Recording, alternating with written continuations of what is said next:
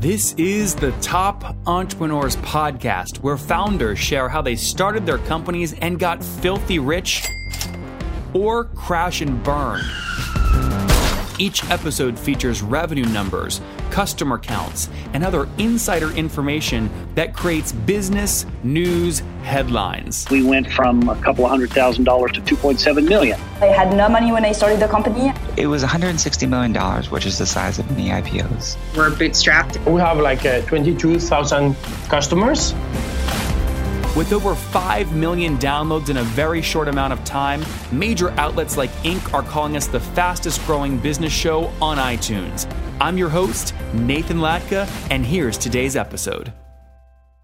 Hello, everyone. My guest today is Ryan Holmes, who founded Hootsuite back in 2008 and has helped it grow into the world's most widely used social relationship platform with nearly 15 million users, including more than 800 of the Fortune 1000 companies. Recognized as an authority on digital transformation, entrepreneurship, and social media, Holmes started his first business in high school. He now applies his experience and expertise to support the startup community and socially conscious ventures. Ryan, are you ready to take us to the top? Yes, I am, Nathan. Great to be here. Thanks. What was the high school business out of curiosity?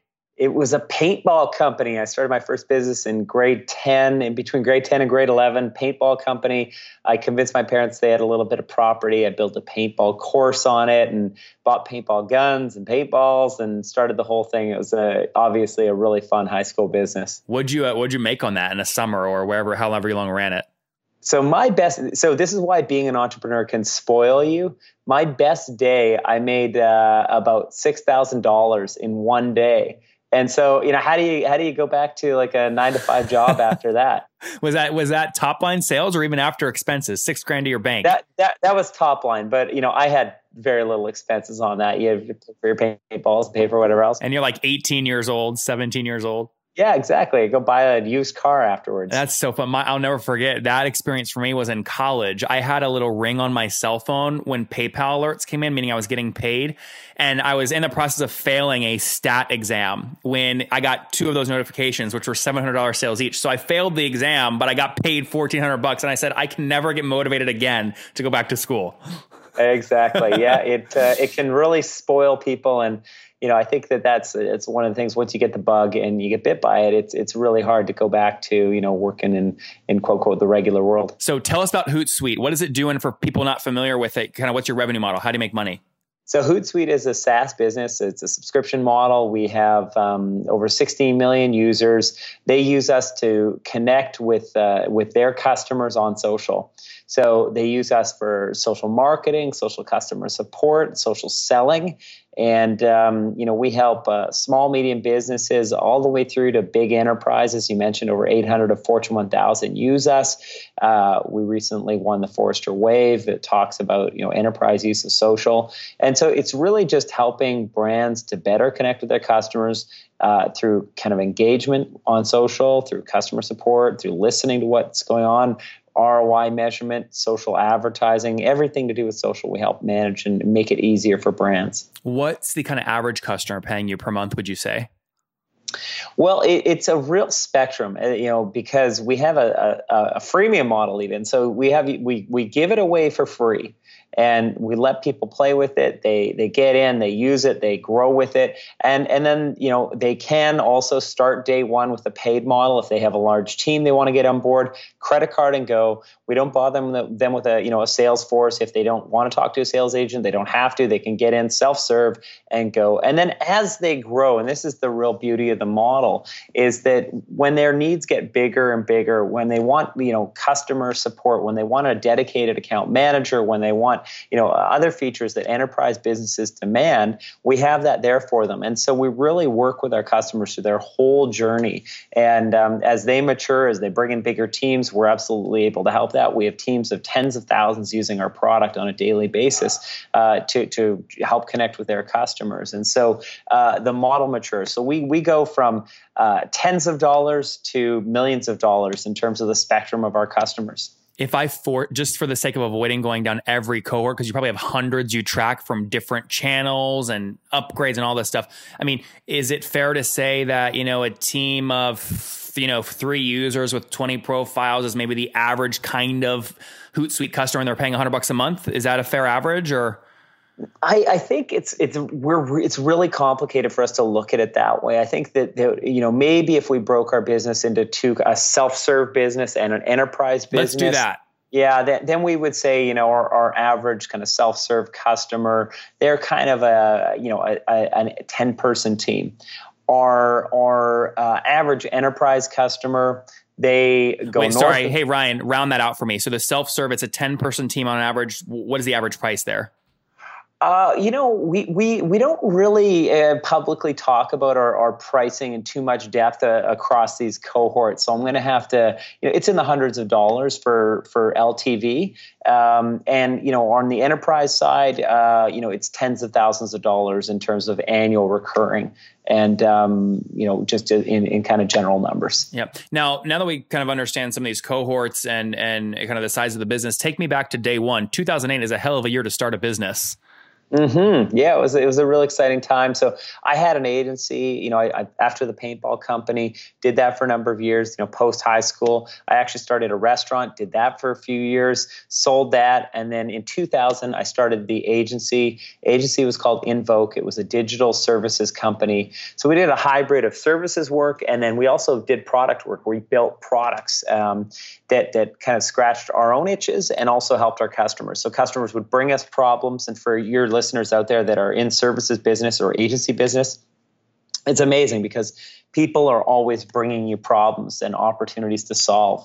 And um, one of the problems that we had, our customers were asking us more and more to help them build audience and help market through social media.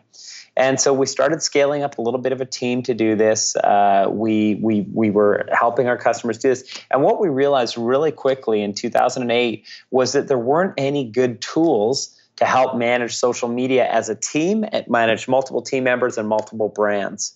And so, you know, we scratched our head a little bit, and because we had this culture of of building products, we decided to to build this product out to scratch our own itch. And uh, we put out a, a, a, prototype, really rapid, you know, uh, MVP. Got it out in probably two months, and uh, had immediate traction on it. We saw the the numbers, you know, 10 people, 40 people, 100 people, 200 people, 400 people, just growing so quickly through word of mouth, uh, product virality, K factor.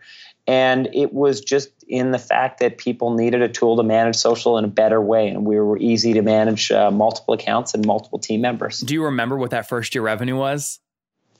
I do. I know exactly it? what it was. It was it was a big donut. It was a bagel. oh, 2008 uh, was nothing. No revenue. Yeah, we, we we didn't charge for over a year. So from 2008 fall to you know uh, a year into it, we did not charge. We we were a freemium model, but we we had a you know our my initial goal with it was to build. Um, I don't know if you remember 37 Signals had a product called Basecamp. It was a project management product, and it was a self-serve SaaS product, and it was for managing projects. And uh, we, I wanted to build Basecamp for social media, so I wanted the ability for for groups to go in, set up multiple brands, to be able to manage those brands and team members. And so our initial prototyping, uh, the MVP, looked it, it heavily leveraged uh, Basecamp's uh, you know design and and and uh, usability. Where was the agency Ryan at this point? So like th- first off, this trend of sa- various successful SaaS companies coming out of agencies is a very obvious trend. I mean, I have a lot of these interviews I've done is a similar story.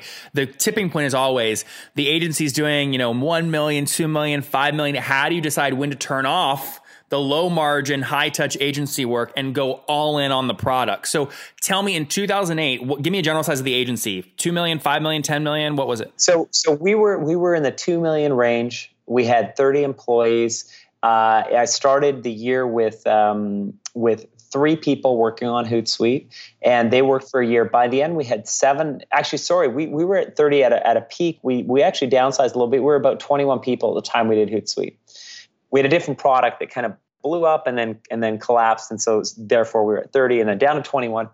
Um, and and so we had started with three. We ended the year with seven. Seven people on a 21 person team working on a zero revenue product. So you know how that looks. It doesn't look very good. And so you know, six months in, uh, we started looking for some financing to help um, to help keep the the lights on for this hungry baby. And we could see the you know the usage and the growth was fantastic. We knew we were really onto something, and so we continued to to uh, invest into it, you know, bankrolling it off the credit cards. And and you're right, agency is an incredible place. So when I talk to young entrepreneurs that are, you know, they they feel like I want to do a business, I don't know what it is.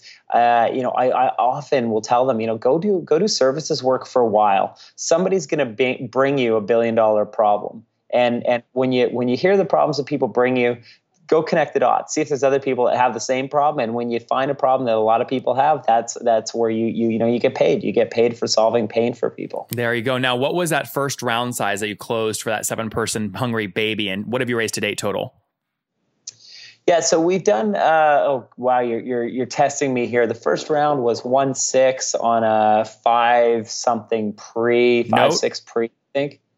Uh, no, at that time it was just it, this is this is before people were even doing notes. So notes were. were You're aging yourself, Ryan. You're yeah. aging yourself. Yeah. well, we're we're you know we're granddaddies. We're almost ten years old. That's amazing. Um, so yeah, it, it, was just a price round. One and, six um, five pre, and what's to date? Yeah. Yeah, to date, um, I, you know, I, it's north of 200. You can go to our Crunchbase and track it all down if you're that curious. But uh, you know, I would say that a, a, big chunk of the, you know, we, we got to cash flow positive uh, very quickly. Um, you know, it was important for me to start driving revenue out of the business we wanted to be a tool for for businesses. It wasn't a consumer play. A lot of you know products we see out there are consumer plays, and they don't really have a path to monetization. They're just their their their model is to get acquired. That wasn't us. Our model was to to build a, a cash generating, revenue generating business. So you know we continued to to move on in that. Um, a big chunk of the um, fundraising that we did do uh, was for secondary liquidity for early investors, and so we we uh, changed out investors but you know, in terms of uh, where the business has gone, we've, we've been able to to build a, a great cash flow positive business. Guys, big news. Last month was a huge month for the company I recently acquired, which was www.thetopinbox.com. I liked the company so much when I met the person who created it. It lets you send emails later on Gmail set up reminders like snooze almost to keep your inbox clean. Do things like send auto follow ups and do open tracking so you know when your emails get opened. It's great if you're in sales or CEO or trying to be more productive. So, listen, I bought the whole company on the spot and I want to tell you how I did it. I've showed the deal, by the way, to big, smart people, private equity firms, VCs, and they're dumbfounded. They go, Nathan, how did you do this? We've never seen a deal like this. How did you do this? So I did an unbelievable deal and I want to show you the income report. So for me to send you the income report, go to www.thetopinbox.com, click the red button that says install this on Gmail, and when you do that, my email will appear. It'll appear in a little uh, Gmail pop-up window.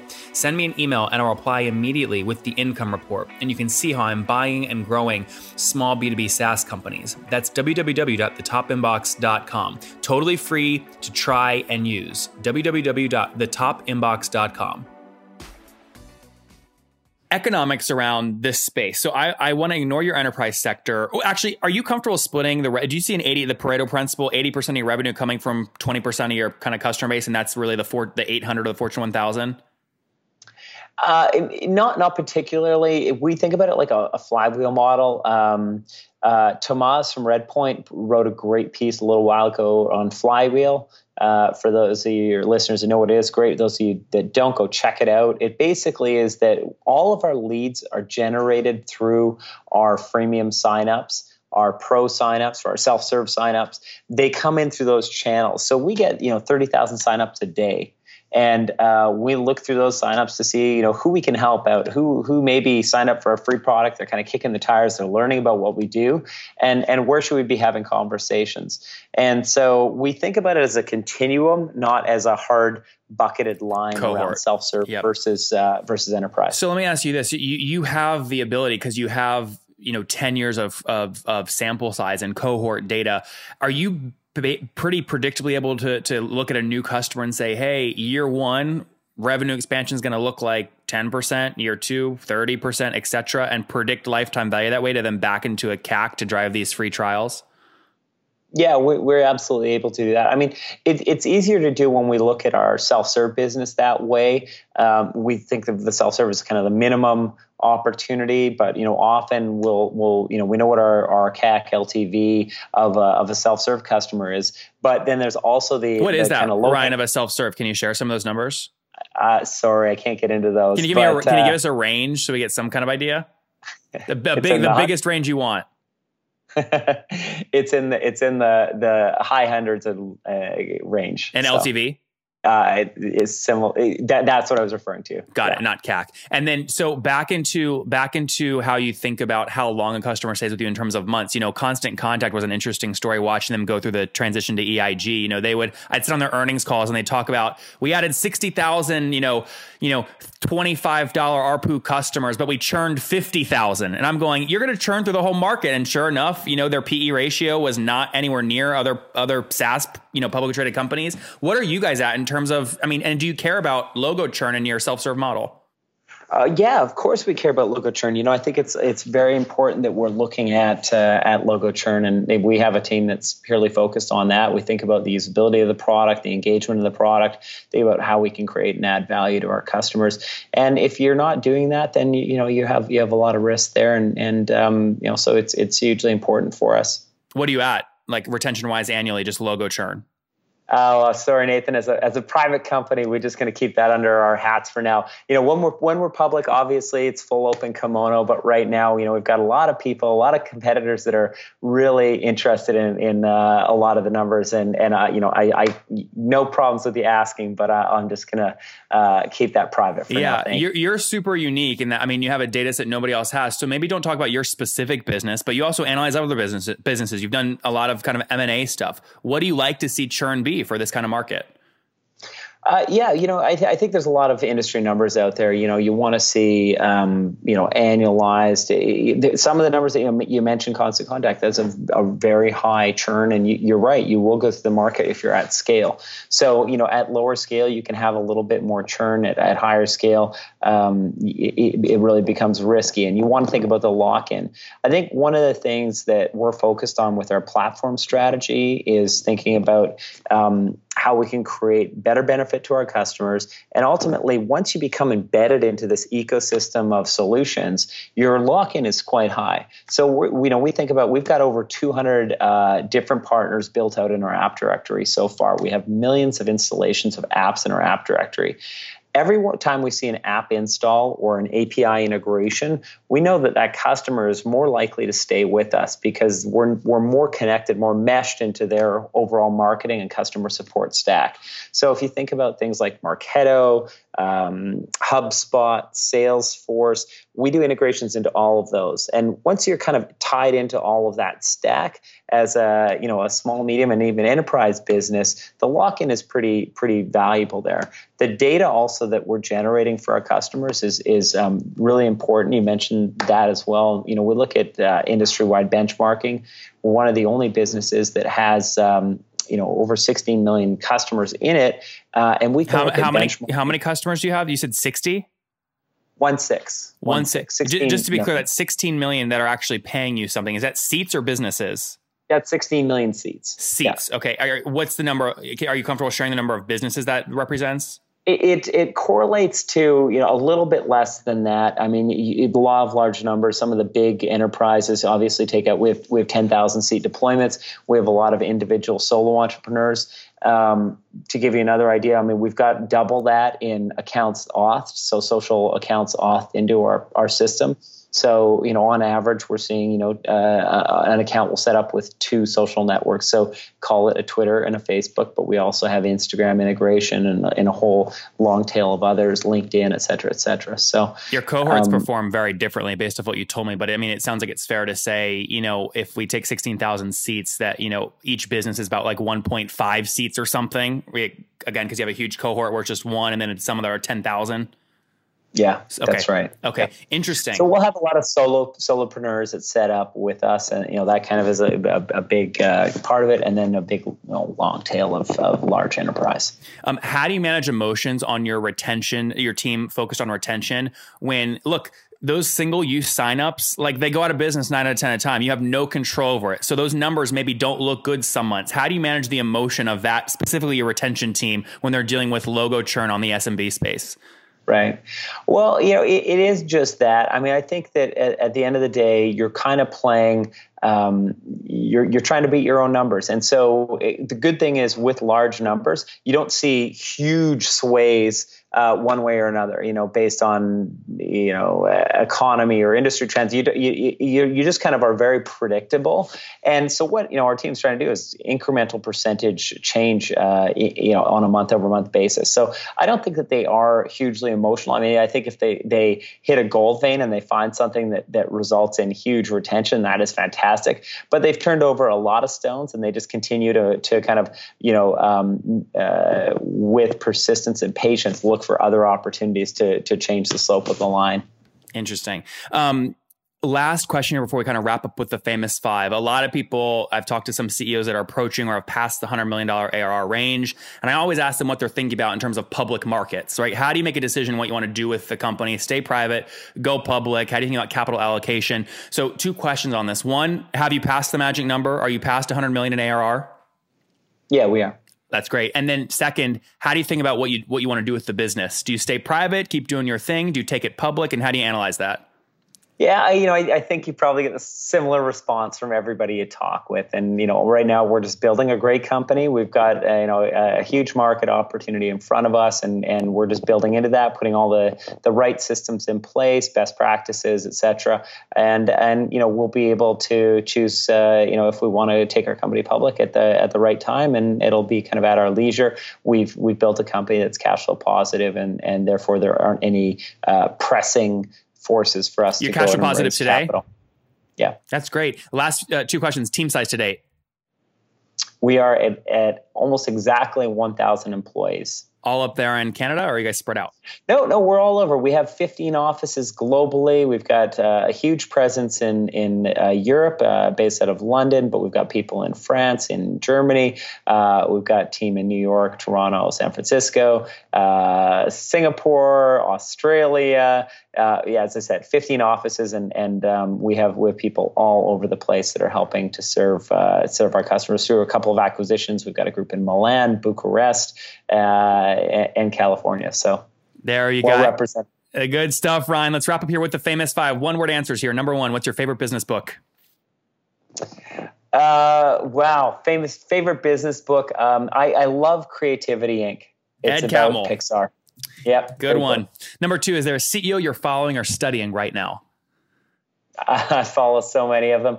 Uh, you know, I really have been uh, enjoying watching Microsoft's transition and transformation, uh, following Satya quite a bit, and, and I love what he's doing. Uh, Elon also, man, I you know I hope he saves some some uh, big moonshots for everybody else because he's he's uh, racking a few up. you know, Microsoft is moving into social. Obviously did a deal there with LinkedIn. If they came to you today and offered you, you know, a check for, you know, I make this up, three and a half billion dollars, do you sell? Well, you know, look, I, have got shareholders, and uh, and and I'm I'm one of them, but I also have a, a, number of different shareholders in, in the business, and I have to be accountable to them. You know, my team, everybody's a shareholder in, in the in the business. So, um, you know, any any offer we have to consider, and and um, you know, right now I'm I'm having a ton of fun building the business. Um, that being said, you know, I, I, we'd, we'd have to be thoughtful on any offers that head our way and, and take it to the board and, and you know, go from there. But uh, right now, the, the TAM of what we're doing and the, and the market size is, is pretty awesome. So we're excited about that. Number three, Ryan, besides your own, what's your favorite online tool? uh, you know, I, I'm, um, I've I've used so many, and and they're all kind of I would say you know uh, somewhat boring tools. I use I use Skype a lot. I use you know for we're using it right now, and uh, I love how uh, you still have your your username. Well, I won't say it out loud, but I love how it is references something from your past. It's, it shows kind of the history of where you've gone. That's true. Yeah, but uh, you know I, I, use Skype quite a bit on on both uh, desktop and, and mobile. Um, I use uh, you know mail clients, calendar clients. I'm trying to think of something that's going to wow your audience. But uh, you know what? I do use a, a great app for my boat, which is called Navionics, and I use that all the time. Navion. Navionics. And uh, it's great. It maps out where you go on your boat, and so you can cache maps when you're offline. I'm uh, in the Pacific Northwest, so we go all up into islands, and I can see really cool details on that. I love that. Number four, Ryan. How many hours of sleep do you get every night? Uh, you know, I I, be, I, I don't believe in the myth of uh, CEOs that don't sleep. I think CEOs that don't sleep die and um, die early. And so I I believe in the power of sleep. I think that sleep is when you heal. I think sleep is when your mind recharges, and I, I believe in getting you know a good seven, eight, sometimes hours sleep. And uh, I, I, I don't have any ego around saying I'm a guy that only sleeps you know two three hours a night. I think that that's not a super healthy uh, um, lifestyle. I think you end up in trouble with that. There's a reason I ask these questions because I want people going, okay, that guy's doing like 100 million in AR, but he's getting three hours of sleep, divorced with four kids. Do you really want to follow his model? And some people might say yes because they're all in. Some would go, eh, maybe not. So last uh, last few questions here, Ryan, for you. What's your situation? Married, single? Do you have kids? uh, well, i have uh, recently started uh, dating a wonderful girl, and uh, we'll see where that goes. Very cool. So no kiddos yet. No kiddos yet. Looking forward to it though. I, right. I, do love. And, and how old are you, Ryan? I'm 42. Okay, last question. Take us back 22 years. What do you wish your 20 year old self knew? oh man, uh, I could do some really killer stock investing if I went back 20 years knowing what I know now, right? I, I, think it's just you know, I as an entrepreneur, and I remember that time um, thinking about you know what am I going to do? How am I going to go uh, take on the world? Um, part of what I'm doing with League of Innovators, my my charity, is to help find and accelerate young entrepreneurs. I think you know part of it. Ryan, what's the link? What's the? Go ahead and put the link out for that so people can check it out. Yeah, sure. It's uh, League of Innovators, and I'll, I'll, get the link in the free in the show notes um, for you. Uh, but basically, uh, you know, I think that I think that entrepreneurs are, are so passionate about chasing down ideas and, and changing the world. And uh, you know, my my big thing would be just to enjoy the journey, right? Like you, you got to put your time in. You got to you got to you know do the work.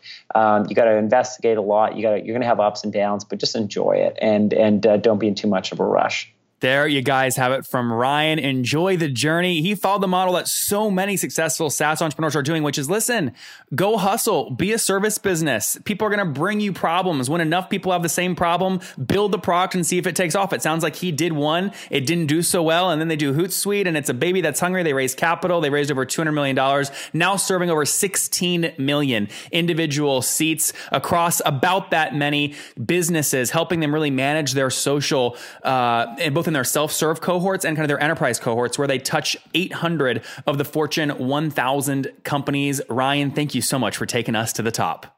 Anytime, Nathan. Thank you.